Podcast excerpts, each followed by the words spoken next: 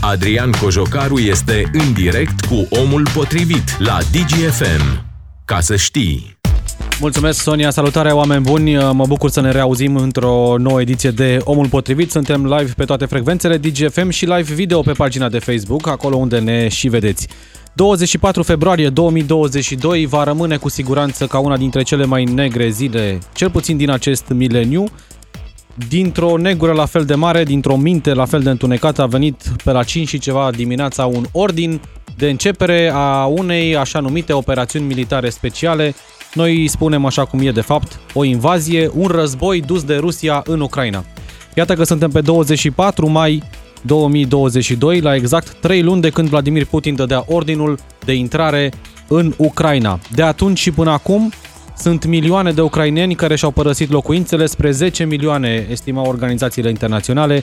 Sunt zeci de mii de civili, așa cum spun forțele armate ucrainene, care și-au pierdut viața, alții au rămas mutilați pe viață, alții sunt în toate zările împrăștiați, vreo 80-90 de mii sunt în continuare în România. Au plecat din calea ororilor, pe alții i-am descoperit, din păcate, făcând parte din aceste orori și lumea nu o să uite prea curând ce s-a întâmplat la Bucea, la Borodianca sau în alte localități din preajma Chievului. Cine știe ce o să descoperim când uh, lumea liberă va avea acces la Mariupol, de exemplu, în Donetsk, în Luhansk, în uh, Zaporojie, în Herson, în alte orașe controlate de ruși. Am intrat, din păcate, în a patra lună de război în Ucraina, iar Vladimir Putin în continuare merge pe aceeași idee de operațiune militară specială. Doar că în aceste trei luni, singura mare reușită după multe, multe chinuri a fost să cucerească Mariupolul, de fapt un morman de moloz, că la asta l-au redus rușii, și în lipsa unor alte victorii, acum schimbă tactica și merge pe ceea ce știam noi la în cărțile de istorie că se întâmpla de mult, când pârjoleai totul în calea adversarului. Cam asta încearcă să facă acum uh, Rusia în zona de est și de sud, acolo unde și-a concentrat toate forțele, în special în Donbass, pârjolește terenul înainte să vină uh, artileria. Este o zi în care facem un bilanț a trei luni de război în Ucraina. Ce a câștigat oare Putin în aceste trei luni este întrebarea pe care vă adresez. 0774 601 601 este numărul de, la, de WhatsApp la care aștept răspunsurile voastre pe parcursul emisiunii sau în comentariile de la uh, feed-ul de live video de pe pagina de Facebook DGFM. Așadar, ce a credeți voi că a câștigat Putin în aceste trei luni de război? Încercăm să facem o sinteză a situației actuale și vedem în ce direcție s-ar putea duce acest război pentru că e clar mai durează ceva. Volodymyr Zelensky spunea că urmează câteva săptămâni foarte, foarte dure. Deci clar nu există deocamdată niciun indiciu că acest război se va încheia prea curând, cel puțin pe termen scurt. Invitatul meu de astăzi, care ne ajută să înțelegem totul, să punem în context și să avem o imagine clară asupra situației din Ucraina, este profesorul de relații internaționale de la Facultatea de Studii Europene de la babeș din Cluj, domnul profesor Valentina Aumescu. Bună ziua și mulțumesc tare mult că suntem astăzi împreună. Bună ziua, bine v-am regăsit. Încep cu dumneavoastră, domnule profesor, și cu întrebarea pe care am adresat-o și ascultătorilor. Ce credeți că a câștigat Putin în aceste trei luni, în afară de o comunitate internațională aproape fără echivoc, unită în jurul lui? Și o rușine mare pentru armata rusă. Eu, asta zic eu că a câștigat. Nu au câștigat nimic uh, Vladimir Putin și Rusia până acum, în aceste trei luni uh, de la începutul invaziei și nici nu vor câștiga, nici pe termen uh, mediu și nici pe termen lung. Pentru că din start întregul obiectiv politic, strategic, militar, cum vreți, a fost greșit. Vladimir Putin a dorit să deturneze uh, Ucraina de la traiectoria uh, pro-occidentală pe care tot mai clar uh, autoritățile de la Kiev și societatea ucraineană doreau să transmită că au, au asumat-o și că aceasta este direcția definitivă, irreversibilă a Ucrainei spre Uniunea Europeană, spre Alianța Occidentală. Vladimir Putin a dorit să păstreze Uh, Ucraina în uh, sfera de influență rusească, în ceea ce ei numesc uh, Ruski Mir, lumea rusă, deci o dominație tradițională a Imperiului Rus asupra Ucrainei, iar lucrul acesta se dovedește imposibil. Ucraina se va elibera definitiv în urma acestui război pe care îl putem considera războiul de independență a Ucrainei față de Imperiul Rus. Vladimir Putin a dorit să dea o nouă șansă, ca să spunem așa, cu ghilimele, desigur, imperialismului rusesc, unui al treilea imperiu rus, după cel prăbușit în 1917, cel țarist, după al doilea imperiu rus, Uniunea Sovietică, prăbușită și ea în 1991. Acesta este uh, al treilea uh, imperiu, al treilea proiect imperial uh, rusesc și el în curs de a, uh, de a eșua.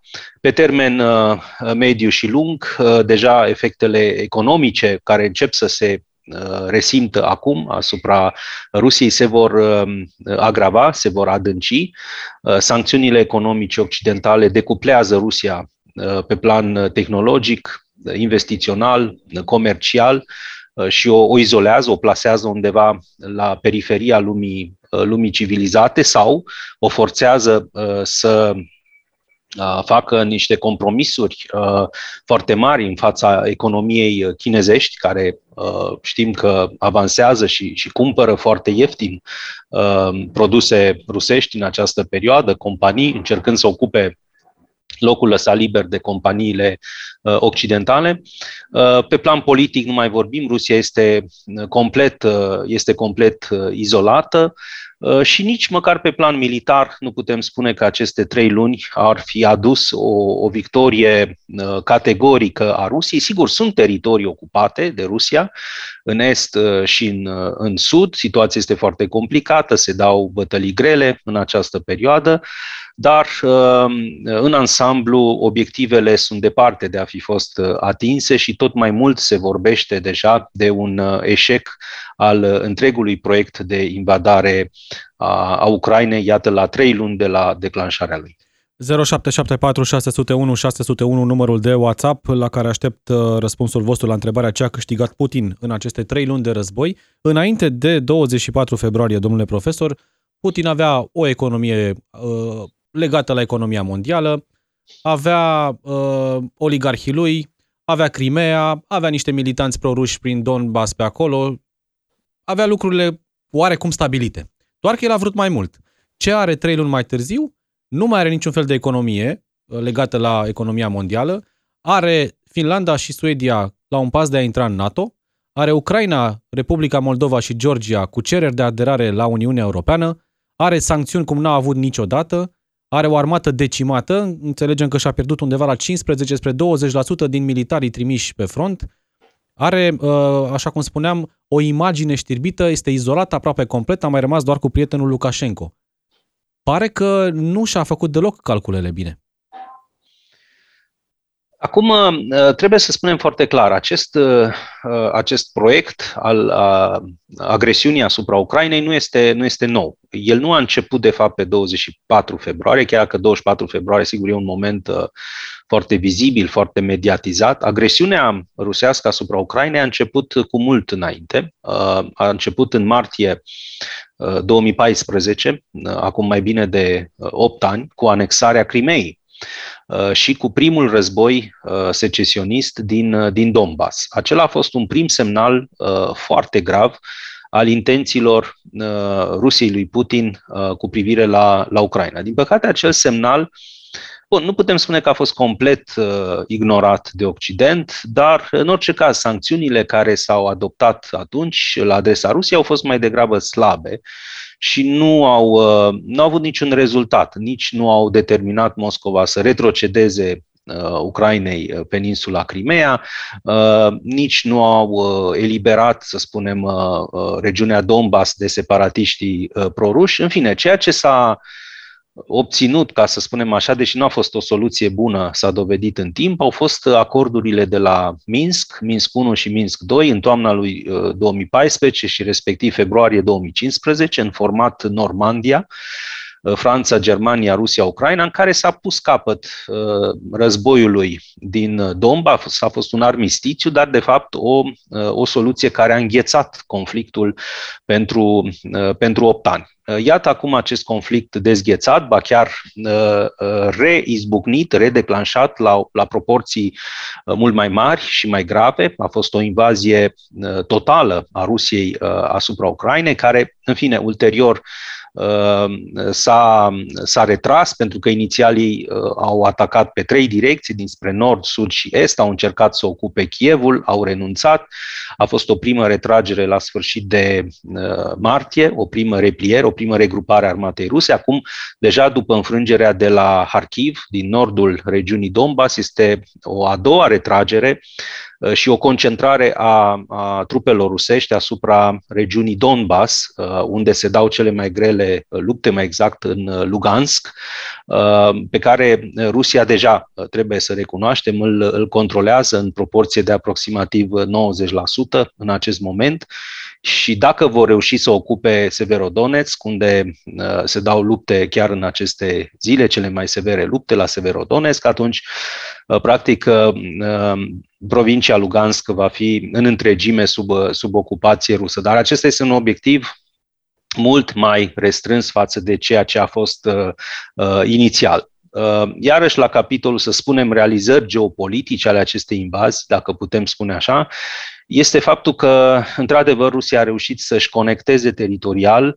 uh, sudul, peninsula Crimea, care era izolată uh, de restul Rusiei, de teritoriul rusesc, cu, cu estul. Deci au reușit acel coridor teritorial sud-est, după căderea Mariupolului, și uh, care acum, de fapt, uh, este în, în dispută. Ceea ce urmează, într-adevăr, în săptămânile și lunile următoare, uh, este o, o luptă foarte crâncenă în care Ucraina va încerca să-și elibereze aceste teritorii. E, e foarte discutabil să vedem dacă Ucraina va reuși singură să îndepărteze armata rusă de pe teritoriul ei, iar Rusia, la rândul ei, va încerca să-și consolideze pozițiile câștigate în, în Donbass uh, și în uh, Sud. Ceea ce n-a reușit uh, uh Rusia, nu știm dacă a renunțat sau nu definitiv la aceste obiective, este uh, ocuparea celui de-al doilea oraș ca mărime al Ucrainei, este vorba de Kharkiv, uh, în nordul regiunii uh, Donbass, acolo au uh, câștigat cel puțin pentru moment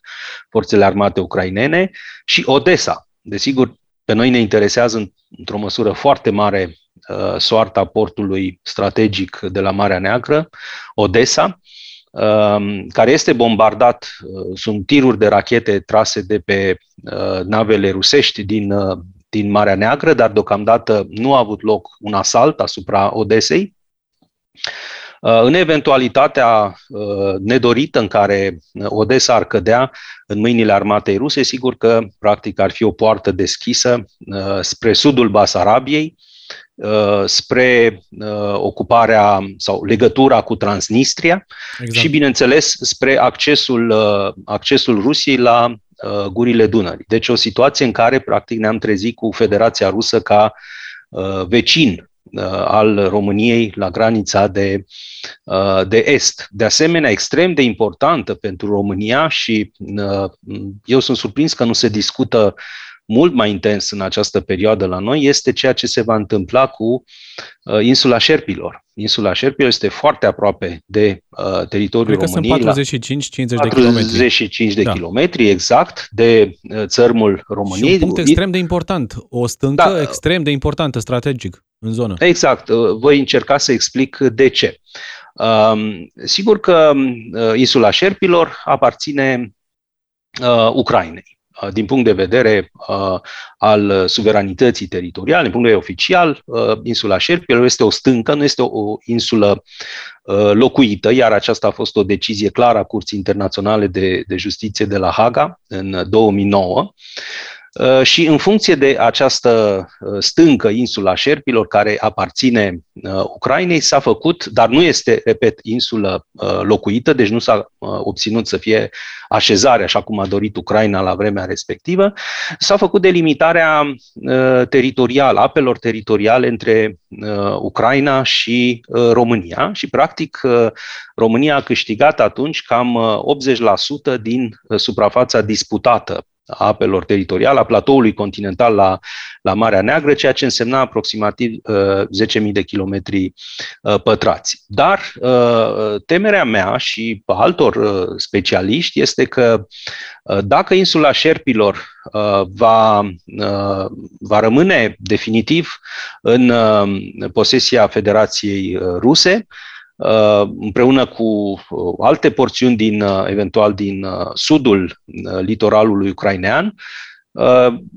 am putea asista la o, la o situație absolut nedorită în care Rusia să nu mai recunoască uh, rezultatul, sentința Curții Internaționale de Justiție de la Haga din 2009, pentru că acel proces nu a fost între România și Federația Rusă, a fost între România și Ucraina și, uh, practic, uh, să ne trezim în situația în care trebuie să o luăm de la început, uh, dar de data aceasta într-un diferent cu Federația Rusă pentru a restabili limitele apelor teritoriale între România și, mă rog, Federația Rusă, depinde care va fi rezultatul oficial al, al războiului și stabilirea finală a frontierelor între cele două state. Să nu uităm că noi avem și exploatări uh, de uh, gaze în, în Marea Neagră, care uh, eventual, sigur, ar putea fi afectate sigur. de climatul de securitate și de pretențiile Rusiei în, în Marea Neagră. Deci o situație complicată și în sudul uh, Ucrainei, chiar dacă în acest moment, repet, luptele cele mai intense se dau în est. Un mesaj care vine de la un ascultător la 0774 601 601 a câștigat multă ură și pedapsă. Pedapsa probabil care va veni odată ce se va încheia acest război. Altcineva ne spune, a câștigat un, a, a produs un erou, poporul ucrainean și un lider global, Volodymyr Zelensky. Referire la modul în care Volodymyr Zelensky a condus Ucraina în aceste trei luni de zile. Un scurt bilanț, dacă e să cităm acum partea ucraineană, evident, peste 29.000 de soldați ruși uh, uciși, eliminați de la începutul războiului. Asta înseamnă aproximativ 15% din totalul trupelor care erau uh, disponibile la început. Câteva mii de blindate, peste 200 de avioane dintr-un total de 500 și peste 100 de elicoptere. La avioane aproape 50%, uh, elicoptere undeva spre 20% din total. Cert este că de multe ori Ucraina a provocat daune însemnate armatei Uh, ruse cu ajutor extern.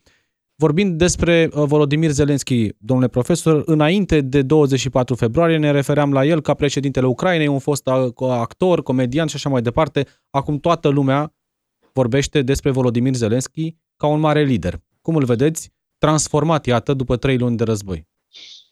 Da, este o observație foarte bună. Uh, din păcate, uh, spun, pentru că nu trebuia să se întâmple așa ceva, uh, dar acest, acest război care a avut loc și prin care, o mare încercare prin care Ucraina trece acum, l-a validat pe Vladimir Zelensky în, în postura unui mare lider al Ucrainei. A unificat națiunea ucraineană, a, a întărit practic identitatea națională ucraineană și, a, și în, în pofida acestei agresiuni, de fapt, dă, dă un sens, o justificare uh, și mai pregnantă, acceptată uh, internațional, indubitabil, asupra statului uh, suveran uh, uh, ucrainean. În ceea ce privește politica internă ucraineană, este foarte interesant uh, de observat că înainte de invazia din început în 24 februarie, nivelul de încredere politică internă nu era foarte ridicat în, în actualele autorități. Ucraina avea mai degrabă o o politică, să spunem, uh, uh, o atmosferă politică asemănătoare cu cea care este la noi, cu o foarte mare neîncredere în, în uh, partidele politice, în, în Parlament, în, în puterea executivă și așa mai departe. Nivelul de încredere în Vladimir Zelensky era undeva în jur de 30%, nu mai mare în funcție de sondaje, 29-30%. Acesta era nivelul de încredere. Astăzi, după trei luni de, de război, uh, Zelenski este undeva la 90% sau uh, aproximativ uh, cotă de încredere în societatea ucraineană. A reușit să unifice, cum spuneam, poporul ucrainean în jurul acestui obiectiv eroic de a-și apăra țara în fața invadatorilor ruși. A câștigat simpatie și suport nu numai pe plan intern, dar și pe plan internațional. Este recunoscut și apreciat uh, ca un mare lider, este invitat, a vorbit în, în uh, aproape toate marile mm, parlamente ale democrațiilor din uh, spațiul occidental, este invitat la conferințe uh, internaționale și uh, cred că la finalul acestui război, atunci când se va termina, uh, Ucraina, de fapt, va ieși, uh, va ieși întărită, uh, va ieși cu un suport uh, uh, public, politic, economic, internațional, european, uh, global. Dar, repet, nu suntem încă acolo, suntem în plin război și, uh, din păcate, sfârșitul războiului uh, nu este aproape. Deci nu avem o perspectivă a, a încheierii acestui război prea, prea curând. Și sunt mulți lideri importanți, începând cu Volodymyr Zelensky, Joe Biden și alți lideri europeni care au spus că Ucraina va câștiga acest război, dar prețul va fi unul foarte mare și că Ucraina nu luptă doar pentru independența și existența ei, ci pentru independența și existența întregii Europe. Luăm o foarte scurtă pauză, domnule profesor, vin știrile DGFM imediat. Noi ne reauzim cu voi la 13.35. Omul potrivit revine după știri la DGFM. Ca să știi. Mulțumim, ne-am întors în direct partea a doua a emisiunii de astăzi. Alături de mine Valentin Naumescu, profesor de relații internaționale la Babeș Bolyai în Cluj-Napoca. Domnule profesor, intrăm în luna a patra și încep să apară unele discuții, unele divergențe între liderii europeni. Am ascultat, uh, l-am ascultat pe președintele Duda, președintele polonez, care spunea că, în opinia lui, ar trebui ca Ucraina să intre în UE în cel mai rapid uh, timp posibil, în cel mai scurt timp posibil și estima undeva la câteva luni, șase luni, un an, un an și jumătate. L-am auzit însă pe un oficial francez care spunea că mai devreme de 15-20 de ani nu prea vede integrarea asta. Vedem deja lideri care spun că uh, Uniunea Europeană și-a epuizat toate rezervele de armament pentru că le-a trimis în Ucraina și îl vedem pe Joe Biden care spune, citez, că războiul a devenit o problemă globală, un moment întunecat în istoria noastră comună. Efortul ăsta comun de a sprijini apărarea Ucrainei în fața Rusiei costă. Costă prin prisma sancțiunilor, costă prin prisma uh, efectivă a armamentului și vă întreb dacă războiul ăsta se prelungește, nu o să apară din ce în ce mai multe voci care să se dea jos din căruța asta mare, comună, care s-a format împotriva lui Vladimir Putin și să spună stați un pic, totuși ne costă și pe noi, americani, francezi, uh, britanici, spanioli, români. Hai să vedem, lasă-i să se înțeleagă între ei și apoi să ne vedem și noi mai departe de drum.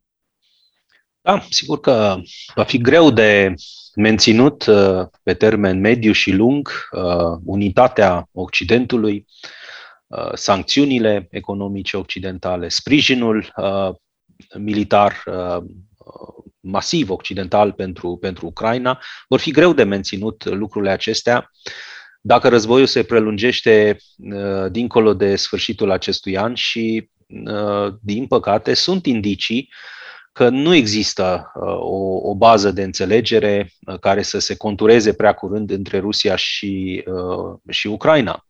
Uniunea Europeană este formată din 27 de, de state membre, nu au uh, toate uh, chiar aceeași poziție, aceleași uh, interese. Vedem, de exemplu, că există dificultăți majore în a se stabili și a se adopta prin mecanismul unanimității cel de-al șaselea pachet de sancțiuni europene la adresa Rusiei. De ce s-a împotmolit Uniunea Europeană la acest al șaselea pachet? Pentru că el urma să uh, includă un uh, embargo uh, la adresa importului de petrol e, din, și gaz din și Rusia. acolo arde. Asta e problema poate nu, cea deocamdată, mai da, deocamdată doar de petrol, nici nu s-a pus problema de gaz. Atunci Dar deja lucrurile... au ieșit flăcări de acolo, pentru că sunt unele Ex... state care depind foarte mult de importul de acolo. Germania are o relație specială cu Rusia din acest punct de vedere. Exact, dar, dar, dar nu Germania blochează uh, acest al șaselea pachet. Germania, din potriva, a spus că va face tot posibilul pentru a renunța într-un timp foarte scurt la importurile de petrol. Uh, atenție, este vorba de petrol, nu de gaze, din, uh, din Rusia. În schimb, uh, Ungaria este cea care a opus uh, vetoul său în mod uh, repetat acestei încercări de a se adopta cel de-al șaselea pachet, spunând că economia ungară depinde în, uh, într-o măsură foarte mare de importurile de petrol din Rusia și ar fi foarte afectată uh, de, uh, de un asemenea embargo. În fine, Ungaria, spune premierul Orban, Orban ar avea nevoie de aproximativ patru ani uh, și de un ajutor economic de aproximativ 750 de milioane de euro pentru a compensa o asemenea măsură. Rămâne de văzut dacă Uniunea Europeană va reuși sau nu. Ieri, ministrul economiei din Germania spunea că Germania ar fi dispusă să se adopte această măsură chiar și fără Ungaria, deci doar 26 de state membre din cele 27 să adopte această măsură. Va fi discuția mult mai, mai dificilă și mai complexă când se va discuta despre importurile de gaz, având în vedere că inclusiv economia germană depinde deocamdată în proporție de aproximativ 50% de importurile de gaz uh, din uh, Rusia. Am văzut de asemenea din Italia venind uh, diverse mesaje, opinii ale unor oameni de afaceri, din fericire. Nu, nu e vorba de guvernul italian, de Mario Draghi, dar de diverse voci uh, uh, din, din Italia care cer un, uh, un armistițiu cât mai grabnic între Rusia și Ucraina. De asemenea, președintele francez Macron a declarat chiar președintele Zelensky i-ar fi transmis să se gândească, uh, mă rog, dacă nu ar fi posibil să uh, discute un armistițiu cu uh, Rusia, acceptând chiar anumite pierderi teritoriale. Deci, iată Ceea ce cum... Zelenski nu prea vrea. El a nu, spus, nu, nu evident vrem să că... cedăm niciun centimetru, dar îi se sugerează din ce în ce mai des să facă unele concesii. De exemplu, renunțați cu totul la ideea Crimeei. Gata, lăsați-o Rusiei și cădeți la pace. Ori Zelenski da, nu vrea asta, dar știe în același timp că s-ar putea fie... să rămână fără sprijin s-ar putea să nu fie vorba numai de Crimea aici. Da, Crimea, și de Donbass. Uh, și de o, o mare parte din, din Donbass și de acest uh, coridor teritorial de care v-am, v-am vorbit la începutul emisiunii, între Crimea și Donbass, care este extrem de important pentru Rusia din punct de vedere uh, geopolitic. El face legătura, unește uh, Crimea cu, cu Donbassul și practic cu partea continentală a, a Rusiei și pe de altă parte obturează complet uh, accesul Ucrainei la, la Marea Azov. Dar asta n-ar, însemna, n-ar însemna o înfrângere pentru Ucraina în ochii populației?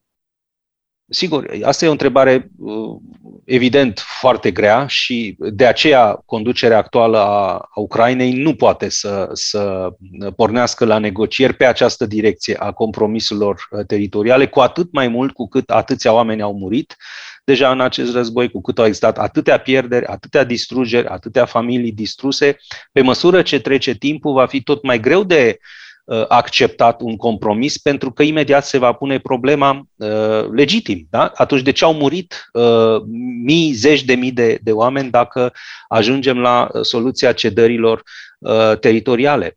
Uh, asta se întâmplă întotdeauna cu războaiele care se, se prelungesc, ura devine din ce în ce mai mare, avem astfel de conflicte, știm foarte bine, în, în Orientul Mijlociu, care durează de, de zeci de ani și nu au practic o soluție politică.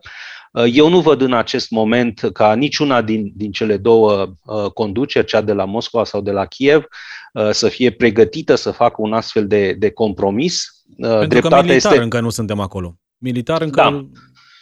Sigur, uh, Rusia încearcă să-și maximizeze teritoriile pe care uh, le ocupă, uh, sperând să ocupe un teritoriu cât mai mare cu care să intre în negocieri pe principiul uh, faptului împlinit, da? aceasta este realitatea și trebuie să o acceptați ca atare. Este o politică rusească mai veche din totdeauna, ei ocupă teritorii și apoi uh, cer uh, discuții de pace, de armistițiu, dar pe ideea că rușii nu mai pleacă din teritoriile pe care au reușit să le, să le ocupe. Deci asta va fi o mare provocare în viitor pentru Ucraina. Nu atât rezistența în sine, și asta este important, ca Ucraina să reziste în continuare, să nu piardă noi teritorii, dar, așa cum spuneam, și eliberarea teritoriilor pe care deja Rusia le-a, le-a ocupat și care sau pentru care este nevoie de un uh, sprijin uh, militar și mai important din partea Occidentului și de alte categorii de armament greu pe care deocamdată Ucraina uh, nu le are. Dar, mă rog, se vorbește în aceste zile de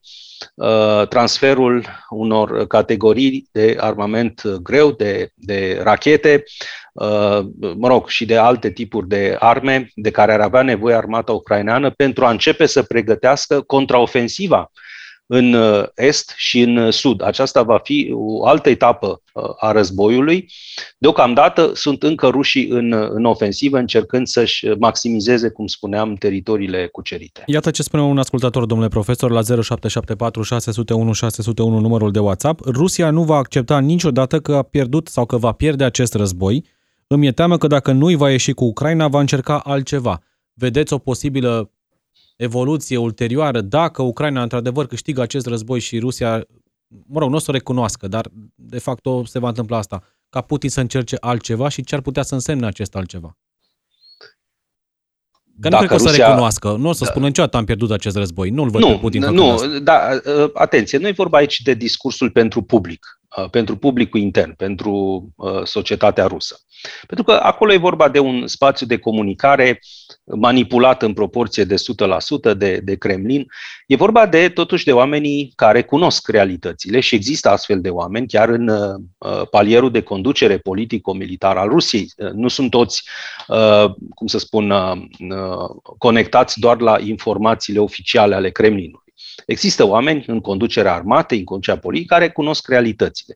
Și vreau să spun foarte clar că dacă Rusia uh, Uh, va da uh, semne că pierde acest război și deja sunt uh, întrebări tot mai serioase cu privire la succesul sau eșecul acestei invazii, atunci nu va mai exista un război, un, un regim Putin dincolo de acest război. Deci va fi înlăturat de la putere în următoarele luni, maxim un an, în momentul în care va deveni foarte clar că Rusia și-a, uh, și-a ratat obiectivele în Ucraina, la care se vor adăuga, desigur, uh, costurile economice din ce în ce mai grele uh, pentru Rusia. Deci eu nu cred neapărat că o înfrângere a, a Rusiei în Ucraina ar, ar spori riscul pentru uh, o extindere a războiului, din potriva ar însemna o slăbire uh, militară, politică, economică a Rusiei, o creștere a uh, Uh, perspectivelor de înlocuire a regimului uh, Putin și pe viitor, sigur, o descurajare a Rusiei de a mai întreprinde astfel de uh, invazii în regiunea Europei de Est. Deci foarte multe lucruri vor depinde de modul în care se va finaliza concret acest război. Acest război este un moment critic și crucial nu numai pentru Ucraina, ci și pentru întreaga Europa de Est și pentru ordinea de securitate europeană Uh, post-război rece, pentru că asta de fapt a atacat uh, Putin. Putin a atacat nu doar, uh, sau nu în mod necesar doar Ucraina, ci ordinea de securitate europeană post-război rece, încercând, sperând că va obține prin această invazie o divizare a Occidentului, o rupere a NATO, Um, o defectare, să spunem, a, a Uniunii Europene pe, pe plan intern, dar iată că până acum, cel puțin în primele trei luni, a obținut exact efectul contrar. O întărire a alianței NATO, consolidare pe flancul estic și până acum, cel puțin, Uniunea Europeană a, a funcționat foarte bine în adoptarea celor uh, cinci rânduri de sancțiuni la adresa Rusiei. Mă leg de ceea ce spuneați mai devreme. În momentul ăsta pare că Vladimir Putin este liderul suprem, este dictatorul, este cel de care se tem absolut toți cei din preajma și de sub el. Dar în contextul în care Rusia înaintează în războiul ăsta, efectele se vor vedea direct și indirect asupra populației, asupra armatei, asupra economiei și așa mai departe, oare toți cei care sunt în acest moment, de voie sau de nevoie, în căruță cu el, nu vor încerca să-l debarce la un moment dat? Ca să nu se ducă cu toții, pentru că știm că Putin e dispus să meargă până la capăt cu această căruță. Să se scufunde cu nava, indiferent de ce va fi. Sigur, cu siguranță asta se va, se va întâmpla. Asta se întâmplă în orice regim uh, uh dictatorial.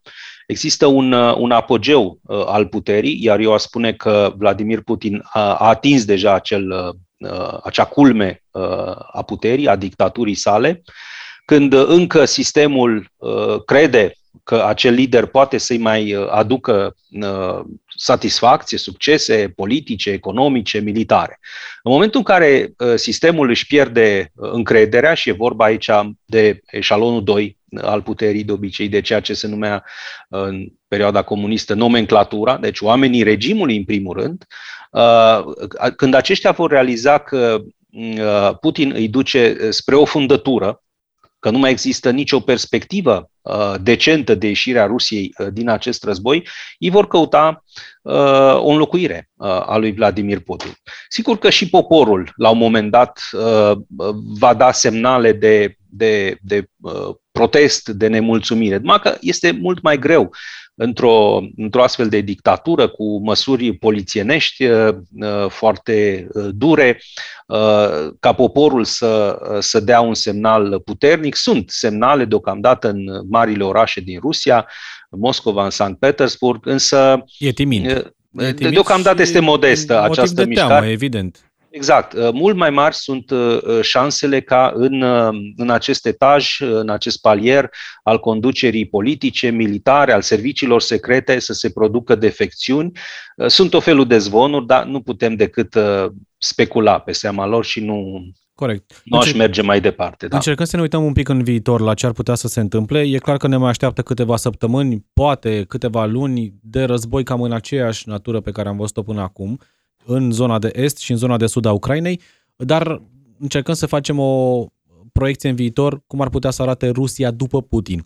Istoricul Marc Galeotti a fost intervievat de colegii de la Digi24 zilele trecute și spunea că nu se așteaptă ca după Putin să vină un anti-Putin, se așteaptă ca Rusia să nu schimbe în mod uh, substanțial viziunea uh, și ceea ce vrea să facă în lumea asta, dar se așteaptă ca cei care vor veni după el să caute cât mai repede o împăcare cu Occidentul, având în primul rând la bază rațiunea economică. Vor căuta să scape cât mai repede de sancțiuni, dar în sinea lor nu vor face ceva dramatic. Rusia de după Putin nu va fi o Rusie democrată. Va fi o Rusie cu un Putin mai mic, să-i spunem. Cum vedeți lucrurile? Da, este foarte uh, plauzibil uh, ce a spus uh, domnul Galeotti. Într-adevăr, acesta pare să fie cel mai Uh, probabil uh, scenariu, o Rusie post-Putin, care nu este modificată, să spunem, cultural, esențialmente în, în uh, valorile ei, în tradițiile ei imperialiste, dar care are mare nevoie să-și refacă legăturile economice cu, cu Occidentul și atunci, din această nevoie, ar putea rezulta, sigur, anumite concesii, poate retrageri parțiale de trupe din, din Ucraina în încercarea de a obține un acord, nu numai cu Ucraina, pentru că pe, pe ruși nu interesează acordul cu Kievul. Uh, să ne înțelegem, Rusia este interesată, de fapt, de un acord cu marile puteri occidentale și cu Statele Unite, cu Marea Britanie, cu Uniunea Europeană, cu uh, cei care au însemnat, de fapt, uh, investitorii uh, occidentali în economia rusească și mari cumpărători și mari furnizori de tehnologie. Asta va încerca să facă Rusia. Acum, pe de altă parte, e foarte important cine va reuși să-l dea jos de la putere pe Vladimir Putin. Pentru că nu-i tot una. Dacă urmează, să zicem, la putere, așa cum se speculează, secretarul Consiliului de securitate uh, din, din uh, Federația Rusă, care este un om foarte dur, un conservator, uh, legături cu serviciile secrete rusești, nu, am, nu vom vedea nicio modificare substanțială a etosului, să spunem, politic imperialist al, al Rusiei și a atitudinii față de vecini, față de Europa de Est.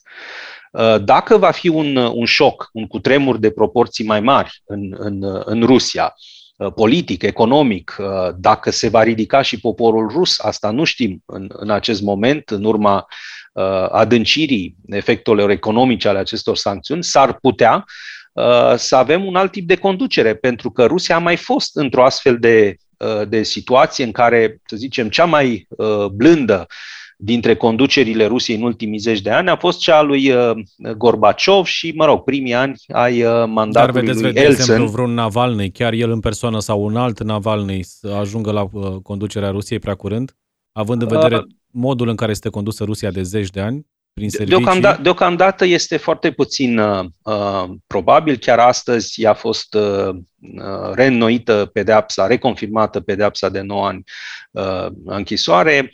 Uh, sigur că uh, după Putin, la un moment dat, uh, chiar dacă va exista o perioadă de tranziție politică, tot vor trebui să existe alegeri. Da. Și rămâne de văzut cine va reuși atunci, într-o societate, într-o țară de aproape 140 de milioane de locuitori, să câștige simpatia unui popor a cărui cultură politică nu a fost uh, niciodată o cultură politică liberală, uh, democratică, uh, foarte deschisă spre Occident. Deci, cred că în cel mai bun caz putem vedea o nuanță, să spunem, mai moderată la, la Kremlin și în orice caz una dornică să-și refacă legăturile economice, comerciale, investiționale cu Occidentul. Dar, dar atunci, atunci, și asta e foarte important, Occidentul va trebui să decidă, să, să spună foarte clar care este momentul în care vestul va putea ridica sancțiunile la adresa Rusiei. Asta va fi o întrebare fundamentală.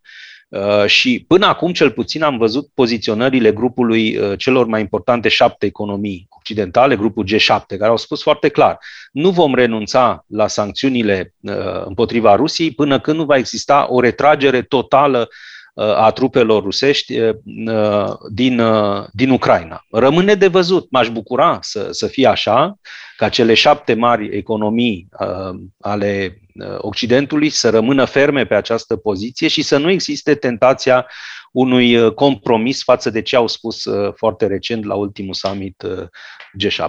Un ascultător spune așa, Ucraina nu trebuie să renunțe la niciun milimetru de teritoriu. Dacă Macron are acea opinie să cedeze din teritoriul Franței, nu mai suntem în anii 45, când marile puteri hotărau granițele. Și pe final de discuție, pentru că mai avem vreo două minute, domnule profesor, vă las cu întrebarea lui Tiberiu, care spune așa. Dar dacă rușii vor câștiga, vor da și altora curaj, de exemplu Chinei? E o întrebare foarte bună. Răspunsul este da. E simplu, e categoric. Ne temem de acest uh, scenariu. Ne temem că puterile revizioniste iliberale, care sunt uh, Rusia și China, vor căuta să speculeze acest uh, moment de derută, dacă va exista uh, o astfel de înfrângere a, a Ucrainei, respectiv un triumf al lui Putin.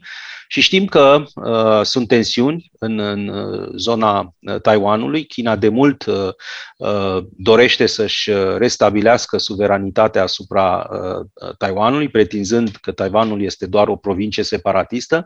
Deci nu excludem ca uh, pe plan global această criză acest război din Ucraina să fie urmat la un moment dat de o altă uh, criză uh, majoră, de un alt război în Asia, cel uh, provocat de încercarea Chinei de a anexa Taiwanul. Și sigur că China se uită cu foarte mare atenție la ce se întâmplă în Europa acum cu încercarea lui Putin de a invada Ucraina și urmărește cu, cu mare atenție răspunsul Occidentului. Cu cât răspunsul Occidentului va fi mai ferm, mai puternic, cu cât dorința de a învinge agresorul va fi de, de neclintit a țărilor occidentale, cu atât, sigur, Beijingul va fi mai descurajat în a-și proiecta o acțiune militară agresivă în viitor asupra Taiwanului. A venit și un răspuns de la Joe Biden chiar acum o zi sau două, care spunea că sunt Statele Unite sunt pregătite să furnizeze exact. ajutor militar Taiwanului. Vor interveni dacă... militar dacă va exista o agresiune a Chinei. Și lucrurile se vor regiune. complica și mai mult, pentru că atunci o să avem un conflict deschis și între Statele Unite și China. China deocamdată joacă cumva la două capete în războiul ăsta din Ucraina, așa cum spunea și dumneavoastră. Încercăm să tragem o scurtă concluzie, domnule profesor. Care e cea mai puternică imagine care v-a rămas în minte din aceste trei luni de război? Uh, sigur că asediul prelungit asupra uh, Mariupolului și, practic, uh, raderea de pe, de pe fața pământului acel, acelui oraș, uh, cu bombardamentul absolut inuman, sinistru asupra teatrului din Mariupol, unde se aflau copii, unde se aflau civilii uh, ascunși de, de frica bombelor. Uh, acea imagine este absolut în, uh, înfiorătoare pentru uh, Europa secolului 21. Nu ne așteptam să vedem așa ceva în Europa, atât de aproape de, de România. Asta ne arată uh, cât de uh, înapoiată, din păcate, cât de cât de brutală, cât de barbară a fost această uh, invazie a, a Rusiei și, de ce să nu o spunem, și uh, intenția politică a planificatorilor ei, a celor care au da. stat în spatele acestui război. Mulțumesc tare mult, domnule profesor Valentin Aumescu, pentru mulțumesc discuția de astăzi. Vă mulțumesc și vouă pentru mesaje, pentru că ne-ați ascultat și evident că ne auzim mâine, știrile DGFM și apoi Vlad Caioveanu. Ascultă omul potrivit și mâine la DGFM.